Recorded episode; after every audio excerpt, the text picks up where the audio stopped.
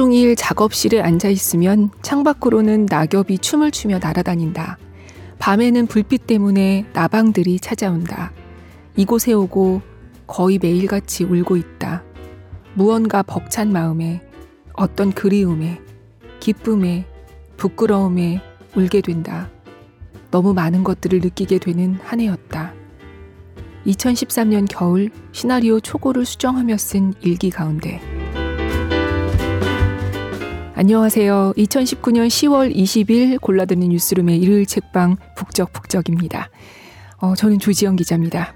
오늘은 김보라 감독의 일기로 문을 열었습니다. 영화 벌새 많이들 보셨죠? 아직 못 보셨어도 아마도 내 주변엔 온통 벌새 얘기뿐이야 하는 분도 계시더라고요. 골룸에서도 어, 책영사에서 벌새를 다뤘었죠. 음, 오늘 저랑 같이 읽으실 책 벌새는 김보라 감독이 쓴 영화 대본, 실제 영화에서는 편집된 내용까지 담고 있는 대본과 최은영, 남다은, 김원영, 정희진 님이 영화 벌새에 대해 쓴 글이 실려 있고요. 맨 뒤쪽에는 앨리슨 백델과 김보라 감독의 대담이 들어 있습니다. 어, 오늘은 이 중에서 작가의 말과 대담을 위주로 읽어드리려고 해요. 이유는 단 하나. 다른 글에는 스포일러가 많습니다. 이 책 자체가 대본을 담고 있다 보니까 영화를 안 보신 분들에게는 스포일러고 또 평론가나 다른 작가분들의 글 역시 영화의 중요한 플롯이나 결말을 담고 있어요. 그래서 아무래도 영화를 안 보셨는데 이걸 들으시고 나중에 보실 분들도 궁금한 맛을 잃지 않도록 골라봤습니다. 낭독을 허락해주신 출판사 아르테에 감사드립니다. 먼저 작가의 말부터 읽어볼게요.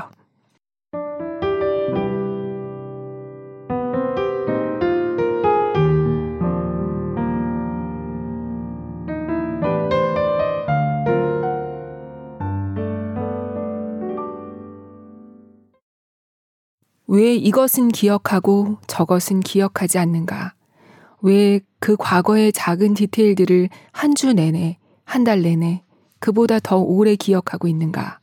그리고 다시 어둠과 백지 상태로 가는가? 도리스 레싱. 자주색 교복을 입은 내가 걷고 있다. 내 나이는 20대 후반이지만 3년 동안 중학교를 다시 다녀야 한다. 바람이 살을 벨 듯이 불어온다. 교실에서 아이들을 보며 끔찍한 기분이 든다. 새로운 나라, 새로운 언어 속에서 뿌리가 흔들리던 대학원 유학 시절, 나는 종종 중학교를 다시 다니는 꿈을 꿨다. 중학 시절에 봄, 여름, 가을이 없던 것이 아닌데도 꿈속의 계절은 언제나 찬 겨울이었다. 식은 땀을 흘리며 꿈에서 깨어나면 중학교를 다시 다녀야 할 필요가 없다는 사실에 깊은 안도감을 느꼈다. 도리스 레싱의 글처럼 나는 내가 왜 이것을 기억하는가를 스스로에게 묻기 시작했다. 그 물음에 답하기 위하여 집요하게 모든 기억들을 채집하고 기록했다. 휴대폰 노트와 녹음기에, 일기장에, 메모장에, 적을 수 있는 모든 곳에 영화 벌새는 그렇게 시작되었다. 나의 기록은 유년 시절로 이어져 2011년 단편 리코더 시험을 먼저 선보였고 남아있던 방대한 기록들을 모아 2012년 벌새의 트리트먼트를 완성했다. 처음 써낸 글은 유기적이지 못한 파편들이었다. 2013년 초고를 쓰고 몇 년간 수정해 나가며 벌새는 파편에서 유기적인 하나의 이야기로 만들어졌다. 초고는 너무 나 같았다. 모든 게 내 이야기 같았다. 그러나 수정 작업을 거치면서 그 이야기는 모두의 이야기가 되어갔다. 나는 수십 번의 모니터링을 통해 벌새를 공동의 서사로 만드는데 힘을 쏟았다. 미국, 유럽, 아시아 각국의 친구와 지인들에게 시나리오 코멘트를 받았다. 중학생부터 70대까지 다양한 사람들이 시나리오를 읽고 의견을 나눠주었다. 왜 그렇게까지 했을까 생각해보면 내밀한 이야기를 하는 것에 대한 두려움 때문이었다. 또한 여성으로서 일에 있어서 더 완벽해야 한다는 과도한 강박도 작용했다.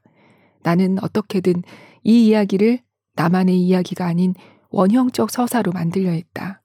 그러나 그 과정 속에서 깨달은 것은 깊숙이 내 이야기인 것은 결국 다른 이의 이야기가 된다는 당연한 결론이었다. 가장 구체적일수록 그것은 가장 보편적일 수 있다는 것을. 벌새를 만들면서 영화 속 인물로서 가족들에게 거리를 둔 채 바라볼 수 있었다. 그 거리로 인해 그들을 깊게 이해하게 되었다. 그렇게 가족들과의 화해가 온전해질수록 시나리오는 좋아졌다. 자신과 온전히 직면할수록 글은 더 완전한 모습을 갖춰갔다. 벌새가 꿈에서 시작하여 시나리오로 그리고 영화로 완성되기까지 아주 많은 것들을 보고 느꼈다. 처음 시나리오를 쓸 때는 내가 영지라고 생각하고 글을 썼다. 하지만 벌새를 완성하는 긴 시간 동안 내 안에 은희를 자주 만나게 되었다. 내가 잘못한 게 없다고 울부짖는 그 아이를, 스스로를 사랑할 수 없어 부끄러워하는 그 아이를, 집이 있지만 집이 없다고 느꼈던 그 아이를 자주 만났다. 그 아이를 집중적으로 다시 만나게 되는 그 과정은 내가 피하고 싶던 그림자와의 만남이었다. 멋지고 좋은 사람이라고 착각했던 내 모습 안에 여전히 울부짖는 중학생 아이가 있다는 것을 처음에는 견딜 수가 없었다. 나는 깊은 우울에 빠졌고 내 상태가 타인들에게 읽힐까봐 두려웠다. 사람들을 만나러 가면 아무렇지 않은 척하는 나를 바라보는 내가 있었다. 2014년부터 2017년 집중적으로 명상 수업에 그룹 상담에 개인 상담을 받았다. 인도에 몇 차례 갔고 친구들과 명상 모임 무화과를 만들어 정기적으로 이야기를 나눴다. 내가 할 수 있는 모든 수단을 동원해 나를 직면했다. 가족들과도 해묵은 모든 갈등까지 송두리째 없애겠다는 일념으로 싸우고 화해했다.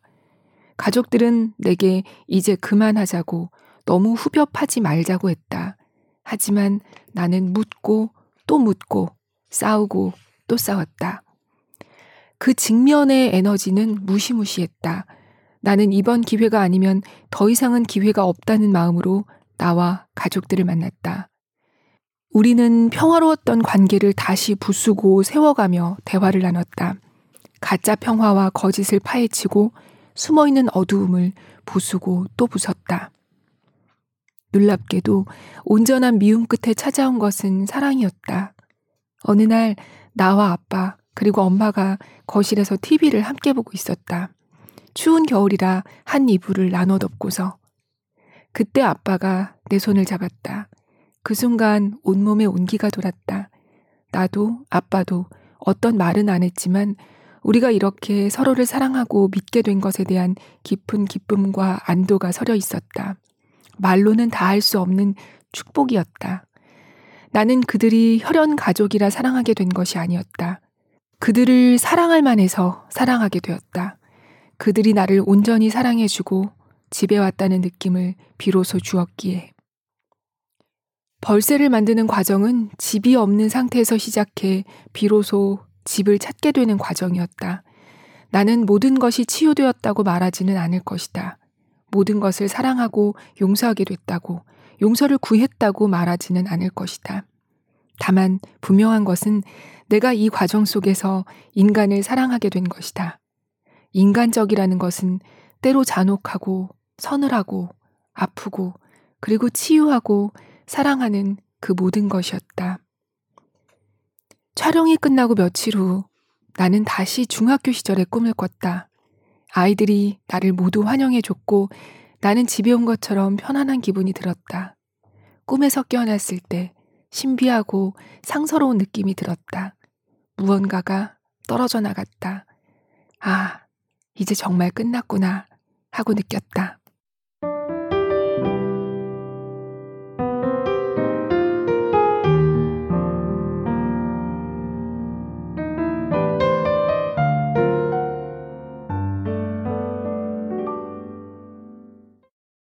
네. 내가 할 수 있는 모든 수단을 동원해 나를 직면했다. 라는 문장이 있었죠. 이 나를 직면한다는 거, 그리고 나와 타인을 들여다보는 거, 김보라 감독에게 굉장히 큰 화두인 것 같아요. 사실 제가 오늘 이 책을 북적에서 읽는 데에는 물론 영화 벌새가 제가 묻어놓고 아마도 잊고 싶었던 기억들을 불러내면서 계속 생각이 나게 된 것도 있지만 그리고 최근 굉장히 화제가 된 영화이기도 했지만 어 김보라 감독님이 저희 포럼에 제가 지금 포럼 만드는 팀에서 일하고 있잖아요. 포럼이 코앞으로 다가왔어요. 10월 31일 열리는 SBST 포럼 STF의 연사이시기도 합니다. 이 포럼에서 김보라 감독의 강연 제목이 바라본다는 것, 잘 바라본다는 것이에요. 삶의 고통을 직면하고 통과하는 과정, 그리고 구체적인 이야기가 어떻게 보편적인 서사가 되는지를 들려주신다고 하는데요. 어떤 얘기가 담길지 많이 기대됩니다. 이번에는 앞서 말씀드렸듯이 앨리슨 백델과의 대담을 부분 부분 읽어보려고 합니다. 앨리슨 백델은 백델 테스트라고 혹시 들어보셨죠? 바로 그 백델 테스트를 만든 작가입니다. 백델 테스트는 영화를 가늠해 보는 테스트예요. 그 영화에 최소한 여자 두 명, 이왕이면 이름을 가진 두 명이 등장하는지, 그 두 여성이 서로 대화를 나누는지, 그 대화의 소재가 남자 문제 외에 그 다른 문제인지, 어, 영화가 여성을 어떻게 그리고 있는지를 알아보는 아주 간단한 테스트인데요. 의외로 이 테스트 통과한 영화가 많지 않습니다. 영화 외에 다른 장르의 작품을 볼 때도 저는 가끔 이 테스트를 적용해 보기도 하거든요. 여러분도 한번 해보세요. 물론 벌새는 백델 테스트를 가뿐히 통과합니다. 어, 백델을 조금 더 소개해드리면요. 이 책에 실린 소개를 잠깐 읽어드릴게요. 영화 성평등 테스트인 백델 테스트로 잘 알려진 앨리슨 백델은 펀홈과 당신 엄마 맞아를 쓴 미국의 그래픽 노블 작가이다. 백델은 작품을 통해 가족, 삶, 죽음, 성적 지향과 성 정체성 등의 주제로 자전적 이야기를 해왔고, 현재는 동성 배우자이자 예술가인 홀리 레 테일러와 함께 볼턴에 머물고 있다. 라고 돼 있습니다. 어, 이 두 사람의 대담은 지난 5월 미국 버먼트에 있는 백델의 작업실에서 이뤄졌다고 하는데요. 주로 김보라 감독이 묻고 백델이 답을 하는 경우가 많아요. 어, 먼저 이 둘의 대화는 김보라 감독이 영화 벌새를 본 감정을 물어보는 것으로 시작합니다. 백델은 이렇게 대답해요.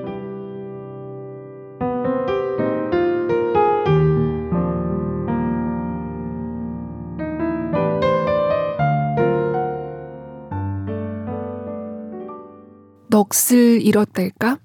매혹당했던 것 같다. 아마 특정한 감정으로 소구되는 건 아닌 것 같다.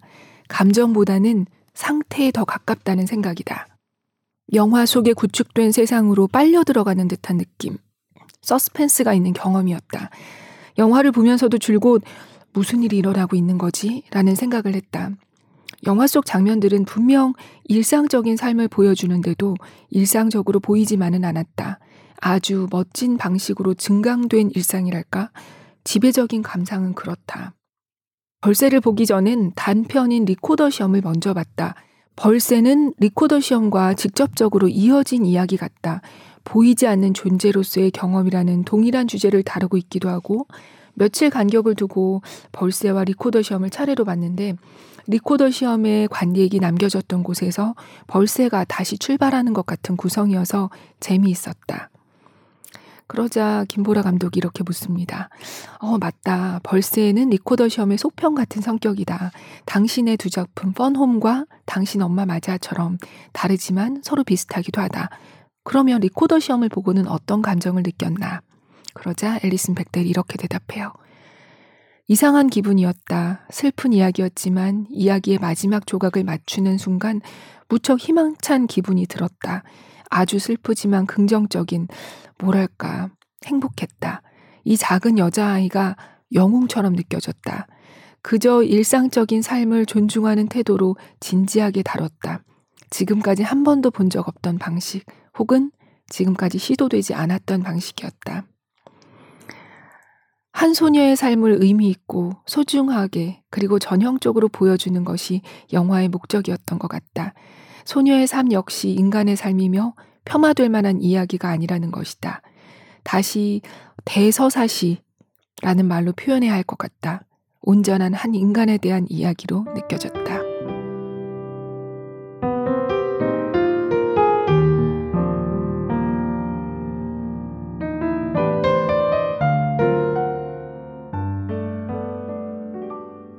어, 백델은 그러면서 당신 김보라 감독은 여성 캐릭터를 내부자로서 조명했다. 은희가 어떤 대상이 아니라 주체였다고 말합니다. 그러고는 영화의 영문 제목인 House of Hummingbird에 대해서 말해달라고 합니다.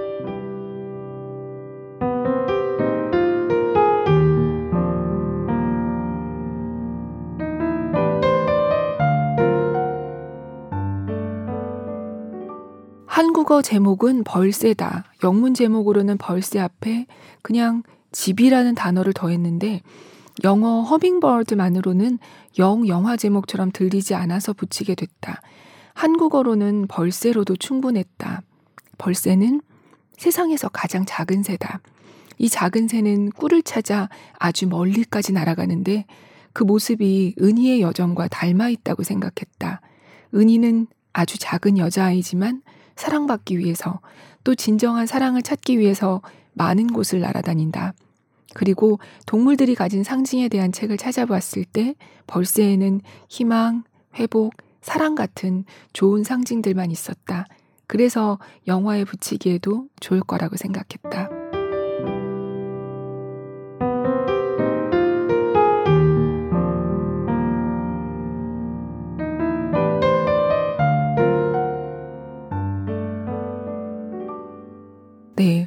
이 영화 벌새는 길이가 2시간 18분이에요. 그런데 당초 감독이 원했던 것은 2시간 40분이었다고 합니다. 잘려나간 20여 분은 이 책에 실린 대본에서 확인하실 수 있는데요. 감독은 곳곳에서 많은 디테일이 사라졌다고 아쉬워합니다. 그러자 백델이 이렇게 말해요. 얼마나 아름답게 구성된 이야기였는지 좀 전에도 얘기하고 싶었다. 영화를 두 번째로 봤을 때 꼼꼼하게 당신이 어떤 원리를 가지고 장면들을 배열했는지 확인했다. 인상적이라고밖에 할 수 없었다. 영화를 보는 사람에게는 마치 현실의 우연한 사건들처럼 매끄럽게 보이지만 사실은 아주 신중하게 구성된 이야기였다. 김보라 감독은 그래도 이 영화는 길었어야 한다고 말합니다.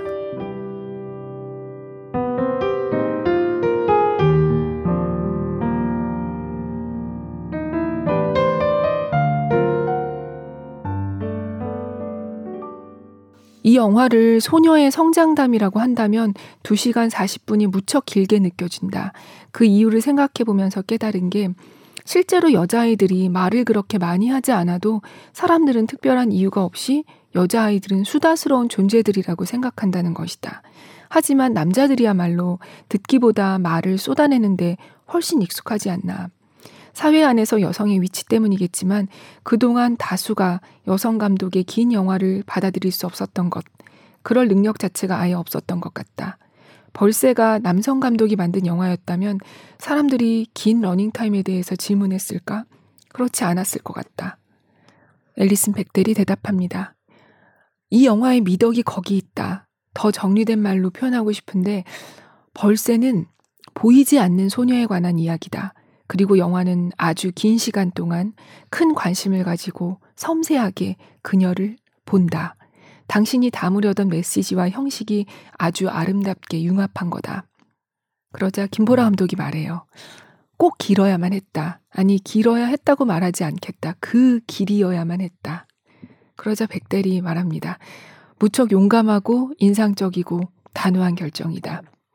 그러면서 어, 성장 영화라는 분류에는 나도 반대한다. 이 영화는 인간됨에 관한 영화다. 단순한 성장담이 아니다.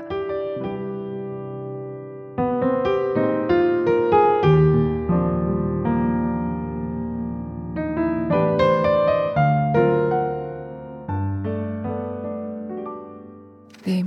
그리고 두 사람이 영화 속 장면, 뭐 상황들에 대한 얘기를 더 나누다가 김보라 감독이 백델에게 물어요. 벌새에서 가장 마음에 들었던 장면이나 기억에 남는 장면이 있는지.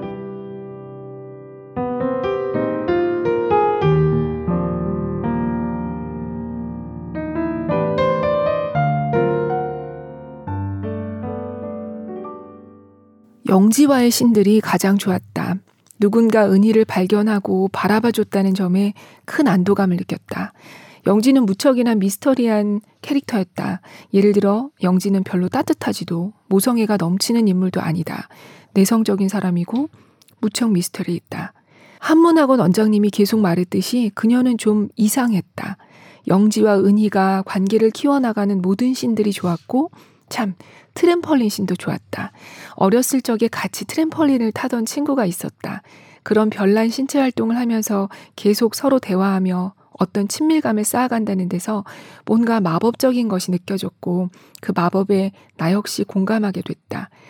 은희가 화를 참지 못하고 결국 폭발하는 장면 역시 아주 강렬했다. 은희가 아래 위로 펄쩍펄쩍 뛰면서 분노와 좌절감을 토해내는 모습에서 카타르시스가 느껴졌다. 그러자 김보라 감독이 물어요. 춤추는 장면 말인가? 그러자 백대리 대답합니다. 그렇다. 영화가 끝나고 나서는 뭔가 묵직한 것을 번쩍 들어올릴 때 드는 느낌, 가뿐한 느낌 같은 게 찾아왔다. 엄청난 쾌감이었다.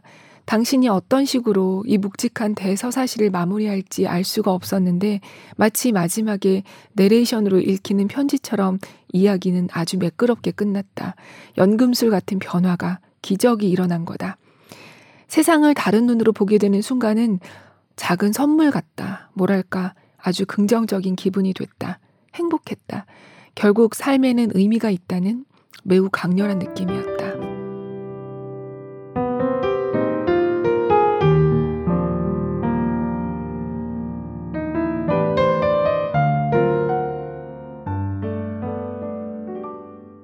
이어서 은희와 영지를 비롯해 인물들에 대한 이야기가 오가고 이 영화가 어, 감독의 개인적인 이야기에서 출발한 만큼 사적인 질문을 많이 받는다고 해요. 그리고 백델은 김 감독의 작업 방식이 자신과 같다고 나도 내 삶을 그린다고 얘기를 합니다.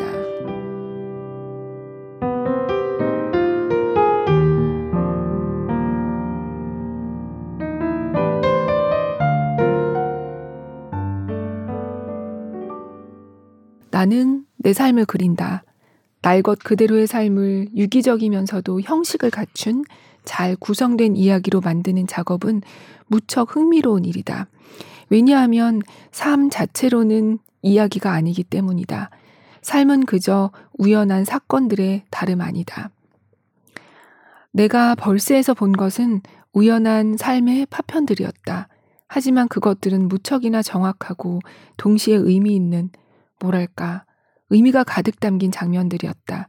그저 계속해서 펼쳐지는 삶 그 자체를 모아다가 잘 짜여진 의미 있는 서사로 변화시켰다는 사실에 감탄했다. 그래서 당신이 얼마나 경험에 충실했는지 궁금했던 것 같다. 리뷰나 다른 기사에서 자전적인 경험에 바탕을 뒀다는 내용을 읽었다. 그래서 최소한 당신 가족이 영화 속의 가족과 비슷할 것이라는 가정을 토대로 그들이 자신들의 과거를 들춰내는 이야기를 어떻게 받아들였는지 궁금했다. 김보라 감독이 말합니다. 결국 내 답은 누군가가 이 영화가 개인적인 경험을 담고 있냐고 묻는다면 항상 네, 그리고 아니요 라는 것이다. 벌새의 이야기는 개인적이면서 동시에 집단적이고 또 허구적이다. 사실 가족 모두를 리코더 시험 상영회에 초대했다. 상영이 끝난 직후 다 함께 식사를 했다. 식사 시간 내내 긴 침묵이 이어졌다. 하지만 어색하다기보다는 아름다운, 꼭 이해를 표현하는 침묵 같았다. 뭐랄까, 공동의 경험이었다. 그리고 용서의 분위기가 감돌았다. 그러면서 아빠가 나는 너희 엄마 두고 바람 안 폈다 하면서 농담을 하기 시작했다. 그래서 모두들 웃었다. 나는 아빠 그냥 영화잖아요 하고 받아쳤다. 영화의 어떤 부분은 사실이 아니었다. 어쨌든 우리는 그냥 저녁을 먹었다. 서로 많은 말을 한 것은 아니었지만 식사를 마칠 때까지 아주 따뜻한 분위기였다. 무척 아름다운 시간이었다. 18살 때부터 명상을 해왔다. 명상을 시작하기에 상당히 어린 나이였지만 무작정 집 근처 명상센터에 찾아갔다. 명상센터 사람들은 보통 나보다 나이가 훨씬 많았다. 그리고 내가 왜 거기 갔는지는 몰랐지만 나를 무척 아껴주었다. 거기 있는 게 무척 편했다. 그리고 그때부터 명상과 심리학, 그리고 트라우마에 관한 책을 많이 읽게 됐고 그 즈음 가족들에 대해 화가 나기 시작했다. 오히려 중학생 때는 안 그랬다. 그때는 가족들과 싸울 수 없었다. 고등학생이 되고 또 대학생이 되면서 가족들에 대한 분노가 일었다. 그때는 가족들이 나를 나쁜 년이라고 불렀다. 나는 가족들이 듣기 싫어하는 이야기만 하고 가족들을 추궁하는 나쁜 딸이었다. 20대 중반이 지나서 아빠에게 사과를 받았다. 아빠는 우리를 키울 당시에 스스로가 얼마나 어렸는지에 대해서도 말했다. 당신도 그땐 아이였다고, 어렸었다고. 이제 부모님이 나를 기르던 나이가 되니 그 말의 의미를 더 이해하게 된다. 만약 지금 내가 새 아이를 기르면서 고된 노동을 계속해야만 한다면 그보다 더 좋은 부모일 수 있을지 확신이 안 선다. 아빠는 그 후로도 몇 차례 내게 사과를 하셨고 결국 그 사과를 내가 멈춰야 할 정도였다. 아빠와는 과거에 대해 많은 이야기를 나눈다. 이상하게 들릴지도 모르겠지만 가족들 중 아빠가 가장 친밀한 대화 상대다. 어쨌든 아빠와 이야기하면서 결혼에 대한 아빠의 생각도 많이 듣게 됐다. 결혼은 열정이 아니라 헌신이다 라든지 가족이 될 사람들과 함께 장래를 헤쳐나가겠다는 어떤 약속 같은 것이라고도 했고 아빠에게서 배운 것이 많다. 리코더 시험을 찍을 무렵에는 이미 가족과 화해하기 시작할 때였다. 물론 모든 것이 마무리 지어진 그런 화해는 아니었다. 부모님과의 화해는 죽을 때까지 마무리되지 않는 것 같다. 계속되는 삶의 여정처럼. 어쨌든 그 여정은 시작됐고 그 시작과 아빠와 나눈 대화가 내 단편 영화를 잊게 했다. 리코더 시험을 본 뒤에는 오빠가 사과의 문자 메시지를 보냈다. 내게는 무척 의미 있는 일이었다. 꼭 내 어깨 위에 있던 커다란 짐이 눈 녹듯 사라진 것 같은 느낌이었다. 좀 이상한 기분이었는데 오빠에게 문자 메시지를 받은 후 곧 우울해졌기 때문이다. 오빠를 향한 그동안의 원한과 회한이 마치 나 자신의 일부였던 것처럼 말이다. 메시지를 받은 뒤에 내 안의 일부가 죽고 트라우마에서 벗어나 다시 태어나야만 했다.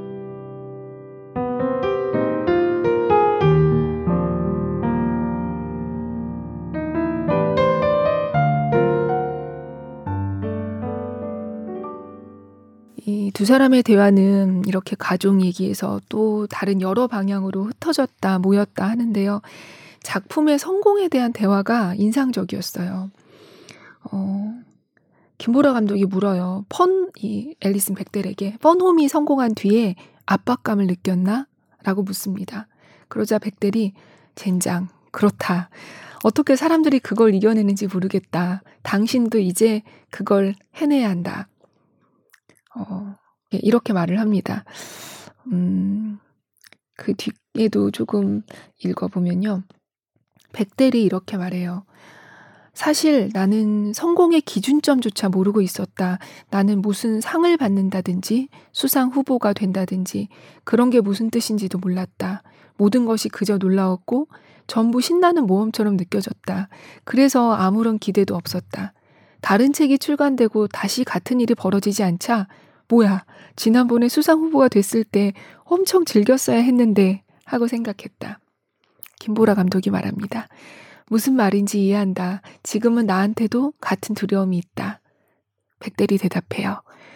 두려워할 필요는 없다. 뭐랄까, 좋은 작품을 만드는 사람이라면 누구나 감당해야 하는 일이다. 당신은 이제 또 다른 좋은 작품을 만들어야 한다.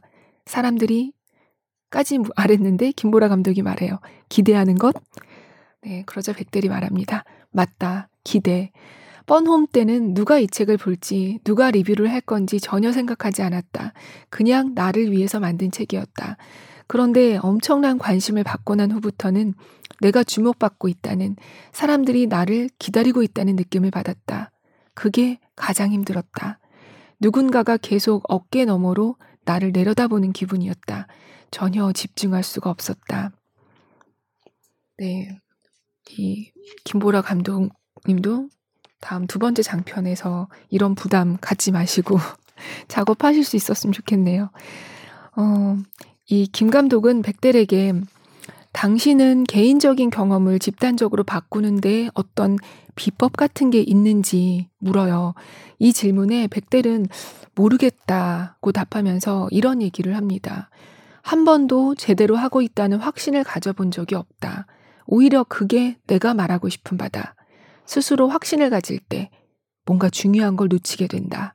언제나 스스로에게 의심을 품고 되물어야 하는 것 같다. 스스로 의심하라는 이 말에 김보라 감독도 공감을 나타냅니다. 그러면서 두 사람은 기억을 수집하는 것에 대해 얘기를 나눠요. 여기서 백델의 말을 들어볼까요?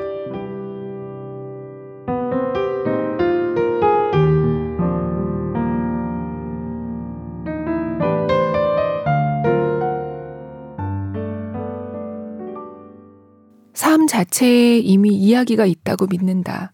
내가 할 일은 그저 그것을 찾아내는 것이다.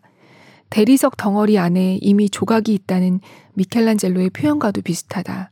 창조가 아니다. 이야기는 그냥 거기에 있고 나는 그저 이야기가 아닌 부분을 드러내면 되는 거다. 벌새를 보면서 항상 좋아하던 히치콕의 말이 생각났다. 드라마란 인생에서 재미없는 부분을 잘라낸 것에 다름 아니다. 라는. 그런데 당신은 그 재미없는 부분을 그대로 남겨뒀다. 예를 들어 가족들이 2분 동안이나 아무 말 없이 그냥 앉아서 밥을 먹는 장면 같은. 당신은 그 순간들을 카메라에 그냥 담았다. 그게 정말 대단하다. 그런 순간들에는 큰 울림이 있다. 그 아름다운 순간들을 남기기에 적당한 길이었다.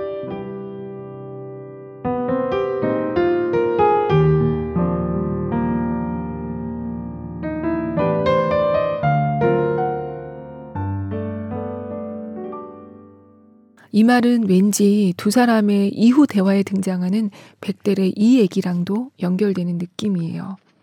304쪽으로 가볼게요. 처음에 영화를 봤을 때 이야기 없이 삶이 그대로 펼쳐지는 듯한 느낌을 받았다. 시작도 중간도 끝도 없이 플롯도 없이 말이다.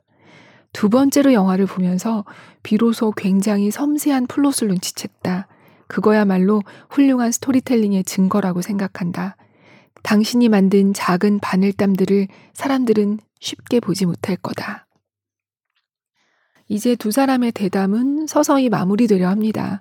백델은 김보라 감독에게 혹시 나를 만나서 당신의 환상을 깨뜨렸다면 미안하다고 해요. 그러자 김 감독은 이렇게 말합니다. 절대 아니다. 나는 당신이 고유한 방식으로 지적이라고 생각한다. 당신은 아주 다른 방식으로 사물을 바라본다. 그러면서도 늘 스스로에게 의문을 품고 되묻는다. 그 사실이 나를 기쁘게 한다기보다는 그래, 나도 스스로에 대해서 아주 나쁘게만 생각할 필요는 없겠네 하고 느끼게 만든다고 표현하고 싶다. 당신의 솔직함에 대해서도 무척 고맙게 생각한다. 당신의 책은 물론이고 이 인터뷰를 통해서도 말이다. 네, 그러자 백대리 이렇게 말합니다. 내가 항상 기억하려고 하는 중요한 사실은 우리가 모두 매우 독특하다는 거다. 우리 모두는 아주 특별한 시선으로 사물을 바라보는 아주 별난 자아의 소유자들이라는 거다. 그게 핵심이다. 그게 바로 개인적인 이야기를 예술로 만들려는 이유다. 때로는 기이하게 보이는 서로 다른 방식들을 가치 있는 것으로 보여주는 일은 무척 중요하다. 그렇게 해서 서로 다른 이 사람들이 각자 가진 유별난 다름이 다 괜찮다고 느끼도록 말이다. 이 행성에 존재하는 인류의 생존을 위해서라도 우리는 모두 달라야 한다. 우리가 모두 똑같다면 그건 아주 끔찍할 거다. 음, 정말 소름 끼칠 것 같다. 모두가 다 회계사나 뭐 그런 게 될 테지. 아무도 영화를 만들지 않고 음식을 만들지 않을 거고. 그럼 우리는 모두 죽게 된다. 다양성은 정말 중요하다. 생물 다양성처럼 모든 사람들이 서로 다른 생각을 가지고 다른 방식으로 사물을 보는 것. 그게 정말 중요하다. 그게 내가 이 작업에 신념을 갖는 이유이고 내 별 볼 일 없는 이상한 삶을 보여주는 행위의 핵심이다. 보편적이어서가 아니라 개별적이기 때문에 사람들이 찾아보도록. 네. 방금 백델의 말도 아주 인상적이죠. 어, 두 사람의 긴 대화는 이렇게 끝납니다. 김보라 감독이 말해요.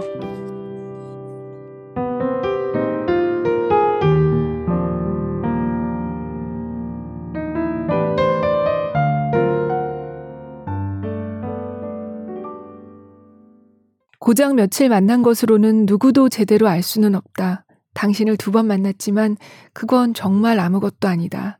당신에게는 수많은 역사와 당신만의 서재가 있다. 내가 당신에 대해서 어떻게 알 수 있겠나. 당신은 나쁜 날을 보내기도 하고 좋은 날을 보내기도 한다. 하루에도 몇 번씩 기분이 바뀔 거다. 누구에 대해서도 안다고 단정할 수 없다고 생각한다. 나는 우리 부모님에 대해서도 나 자신조차도 잘 알지 못한다. 그냥 알기 위해 노력할 뿐이다. 그게 다다.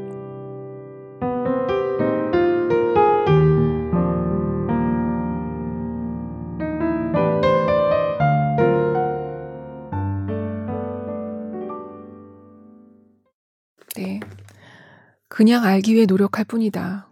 이 말이 왜 이렇게 좋죠? 벌새 영화 중에도 그런 부분이 나오죠. 상식 만천하 지심 능기인. 얼굴을 아는 사람은 천하에 가득하지만 마음을 아는 사람은 몇 명이나 되겠는가. 오늘 북적북적은 여기서 인사드리겠습니다. 아, 그리고 팟빵에 포이포이님이 달아주신 댓글, 그거 저한테 써주신 거 맞죠? 고맙습니다. 워낙 코너도 많고 댓글도 많아서 이게 저한테 주신 거 맞나? 가끔 헷갈리기도 하거든요. 네. 그리고 31일 DDP에 김보라 감독님 만나러 많이들 오시고요. 꼭요. 이 김보라 감독님 외에도 그날 저희 포럼에 흥미진진한 코너와 또 연사분들도 많이 오시니까 네. 꼭 많이들 무료예요. 많이 오세요.